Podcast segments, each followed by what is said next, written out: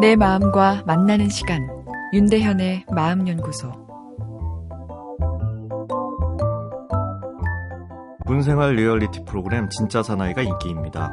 하루는 일간지 기자분이 전화를 주셔서 군대 생활이라는 게 남자에게는 다 괴로운 과거인데 왜 이 프로그램이 인기가 있느냐고 물으시더군요. 왜 그럴까요? 과거가 재구성되기 때문인데요. 과거의 기억에 감성의 색깔이 덧입혀져서 실제와는 살짝 다르게 과거 기억이 우리 뇌에 저장됩니다. 우리가 믿는 리얼리티엔 리얼리티가 아닌 환상의 요소가 상당히 섞여 있는 것이죠.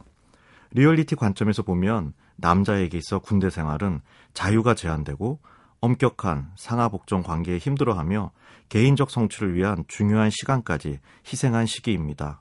그리고 훈련과 업무도 어, 몸을 힘들게 하죠. 그러나 그러한 부정적인 감성 기억은 싹 지워지고 동료와 느꼈던 전우애나 의미 있는 희생 후에 오는 뿌듯한 카타르시스가 진짜 사나이를 보면서 자극되어 과거가 재구성되는 것입니다. 그런 의미에서 진짜 사나이는 리얼리티 프로그램인 것 같지만 사실은 환상을 만들어주는 컨텐츠인 것이죠. 꿈을 현실화해야 행복하다. 우리는 이렇게 생각하지만 사실 우리 감성은 꿈과 현실을 잘 구분하지 못합니다. 같은 삶의 내용이라도 더 환상적으로 생각할 수 있는 사람이 그만큼 더 행복을 느낍니다. 불면증이나 불안장애 환자분들은 치료 후에 고마움을 잘 표시해 주시지만 우울증 환자분들은 내가 심하게 우울증을 앓긴 했나요? 이런 반응을 보일 때가 많습니다.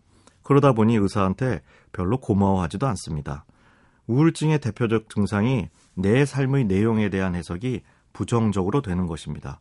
자신을 아무도 도와주는 사람이 없고 능력도 없고 삶의 목적을 잘못 설정해서 원치 않는 삶을 살았고 돌아가자니 이미 너무 늦었고 부정적 사고가 끝이 없습니다. 그러나 우울증이 호전되면 삶의 내용은 변한 것이 하나도 없는데 해석이 변하게 됩니다.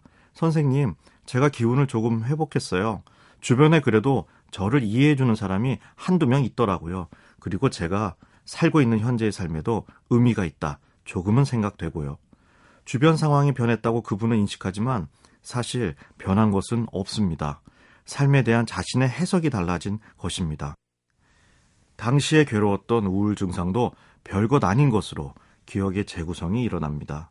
마음 연구에 있어선 과거에 실제 어떠한 삶을 살았느냐보다 과거에 대한 내 태도가 얼마나 긍정적인가가 현재와 미래의 행복에 더 영향을 미치는 것으로 되어 있습니다.